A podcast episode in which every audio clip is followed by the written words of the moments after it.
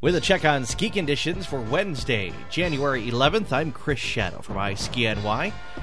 At Brantling, expect machine groom surface at a 14 to 24-inch base. They're open from 4 till 9. Bristol Mountain machine groom frozen granular, a 6 to 20-inch base, open till 10 tonight.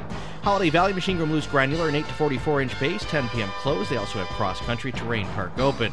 Machine groom loose granular at Hallamont, a 12 to 30-inch base, open till 4:20. At Kissing Bridge, you'll be skiing on loose granular variable surface, a 0 to 30-inch base. They're open till 10 tonight.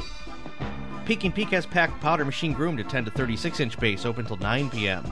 Swain machine groom frozen granular, 6 to 32-inch base, open from 1 till 9.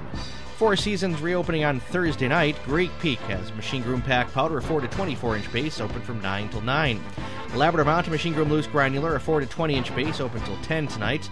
Togmerg machine groom frozen granular with an 8 to 12-inch base. Woods Valley is open today. Visit them at woodsvalleyskiarea.com for more information. Catamount packed powder loose granular, a 16 to 32-inch base, open till 9 tonight. It's college week, and it continues at Catamount. Thunder Ridge frozen granular, a 6 to 18-inch base, open till 9 p.m. Wind Mountain packed powder loose granular, they have a 12 to 38-inch base. At Gore Mountain, loose granular and packed powder, a 9 to 21-inch base, 29 slopes till 4.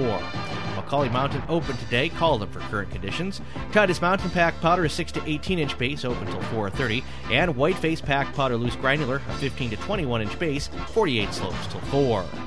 Always be aware, ski and ride with care. For WRVO Public Media and iSkiNY, I'm Chris Shadow.